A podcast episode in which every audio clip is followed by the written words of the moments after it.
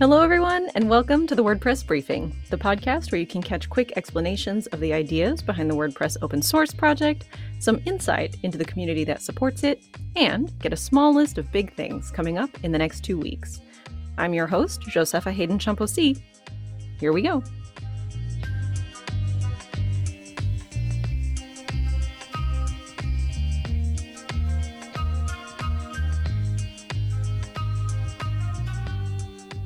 Going to spend a little time talking about WP Playground.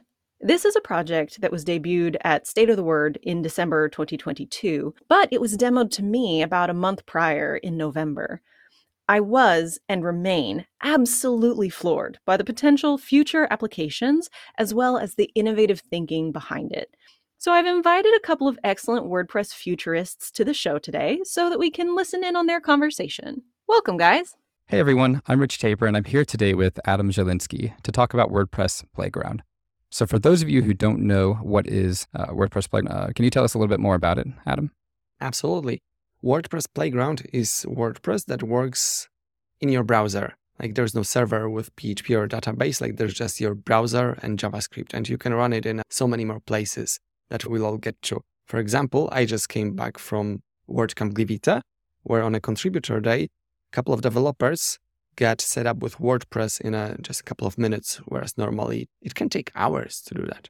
Yeah, that's that's pretty impressive. Do you think that particularly for WordCamps and other demo type areas that this would be something that's very useful, or what do you think would be the other problems that could be solved with WordPress Playground?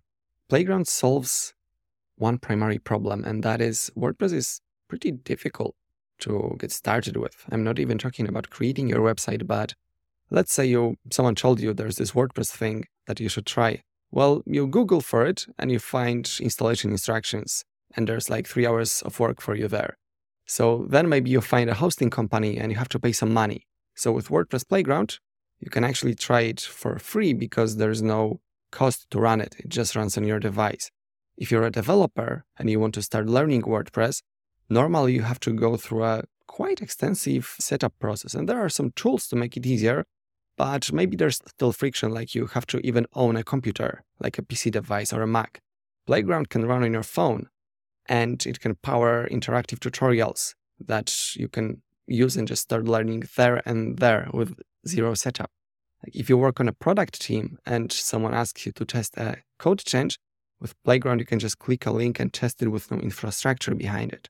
And if you're a company creating a plugin, you can just show your plugin in a live demo to people this isn't something many plugins are doing because it's quite hard to get a live demo setup. Oh, that's pretty impressive. So, you know, amongst like tutorials, code changes for developer environments, uh, mobile application running, even do you think that since there's such a wide brevity of ideas that WordPress Playground can kind of plug into, would this be more of a developer tool? Is that right? Or is Playground more of a like a click and play type application that can run anywhere? And demo anything? I'd say it's both, but it's more transparent for the users. So there's a whole lot of things you can do with Playground as a developer, as I just mentioned. But who are you doing these things for? Well, some of them are for the users, as in live demos.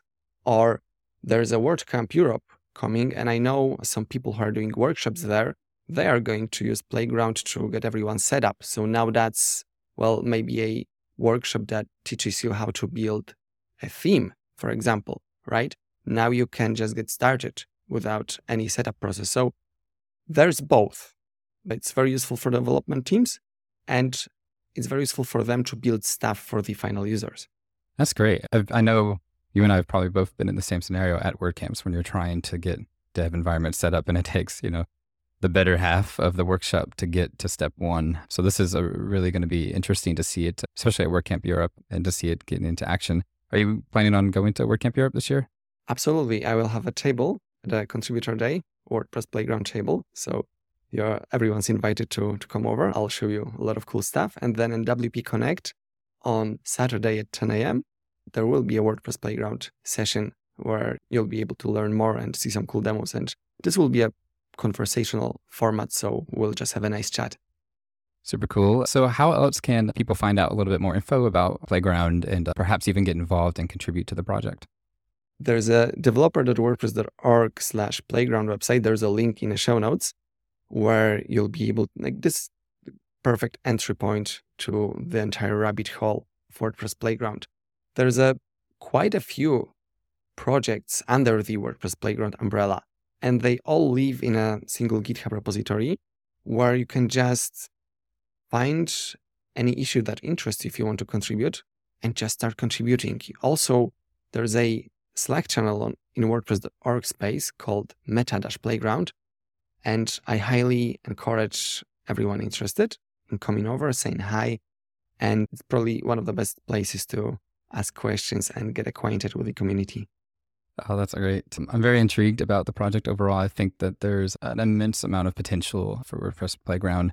Just last question here, like where do you see like the future of this project going? What is the most interesting application that hasn't been done yet or the things that are really going to be the next level in unlocking Playground for everyone? There's quite a few. Imagine being able to go to wordpress.org and have a WordPress demo right then and there without having to download anything. Then you customize it and you have a button to host your website anywhere or just to download it. Imagine having a live preview for all the themes and plugins in the directory and even in WordPress core. But these are sooner than later, maybe. Like, let's talk more grandiose, shall we? So, there's this term 1 billion new users coming online in the next, like, in the nearest future. And plenty of them doesn't even own a desktop device. Maybe they have a mobile phone, maybe they have a tablet, maybe we're talking about a young prospective developer somewhere. And currently, if you don't own a desktop device, you cannot contribute to the WordPress plugin ecosystem at all. Like we're seeing more and more of creating themes with no code, which is really exciting, but you cannot build a plugin really. Well, with WordPress Playground, suddenly you can do development on a mobile device. So development tools and code editors and mm, just the entire suite of things we use as developers on our desktop devices like this may come online and be available in your browser and if you're on a train and you just have a phone with you but you still want to learn how to build a plugin well you'll be able to do that furthermore there's a lot of exciting opportunity with ChatGPT as in well here's a WordPress running entirely in your device. So maybe if that's connected to ChatGPT, you'll be able to say, well, I like fish, or like I want two columns and a photo of a racing car on top of it. And because ChatGPT can output HTML, we connect the two, and suddenly you can build a website entirely in your browser using natural language. Man, that's that's really interesting. It really does unlock like the next potentially the next like wave of innovation in WordPress uh, experience, especially removing all the complications of getting set up and actually seeing what's there. I think that it really could be huge for users every day. Oh, here's one more. So, edge computing is big lately and it's going to be bigger in the future. WordPress Playground runs on this new technology called WebAssembly, and it just happens so that a bunch of edge computing providers allow you to run WebAssembly on their gear.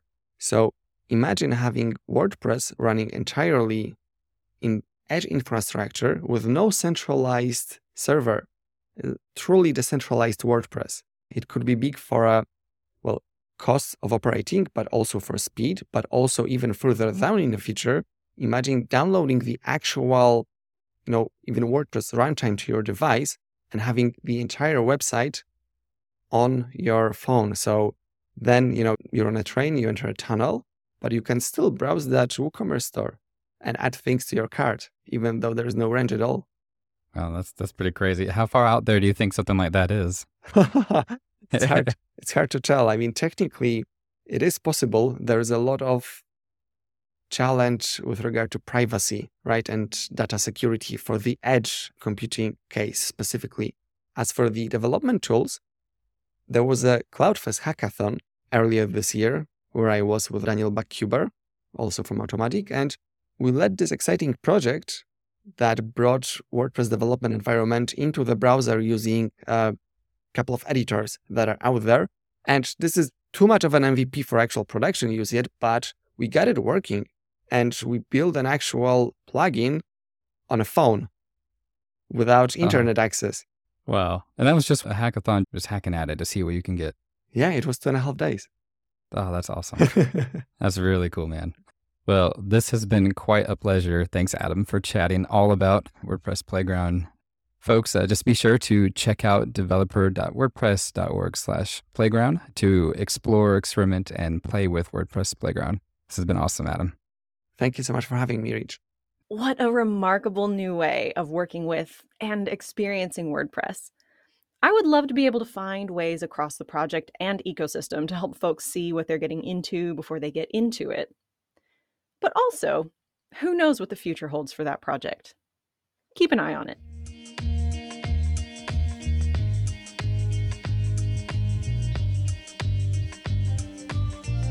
That brings us to our small list of big things happening right now in the WordPress project. The first one is that the Kim Parsell Memorial Scholarship for WordCamp US 2023 is open, or applications for it are. The WordPress Foundation will once again be offering that scholarship for travel to WordCamp US. It is for specifically for women in technology, women in the WordPress space. I'll include a link to that in the show notes.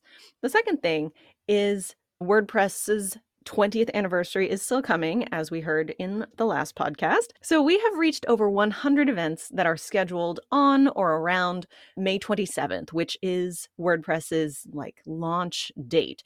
There is still time to find your closest location and attend one of those events, and probably there's also time to pull together an event of your own. Head on over to wp20.wordpress.net if you would like to see events in your area. And the third thing is WordCamp US 2023. I realize WordCamp Europe comes before that, but the programming team actually has a really interesting thing that they're doing this year. They have some changes to the way that they are organizing the event and finding speakers for the event. But as always, they are working very hard to make sure it is an attendee focused event.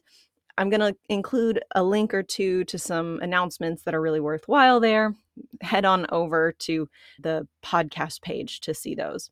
And that, my friends, is your small list of big things. Thank you for tuning in today for the WordPress briefing. I'm your host, Josepha Haden Chomphosy. Thanks again to my guests, and I'll see y'all in a couple of weeks.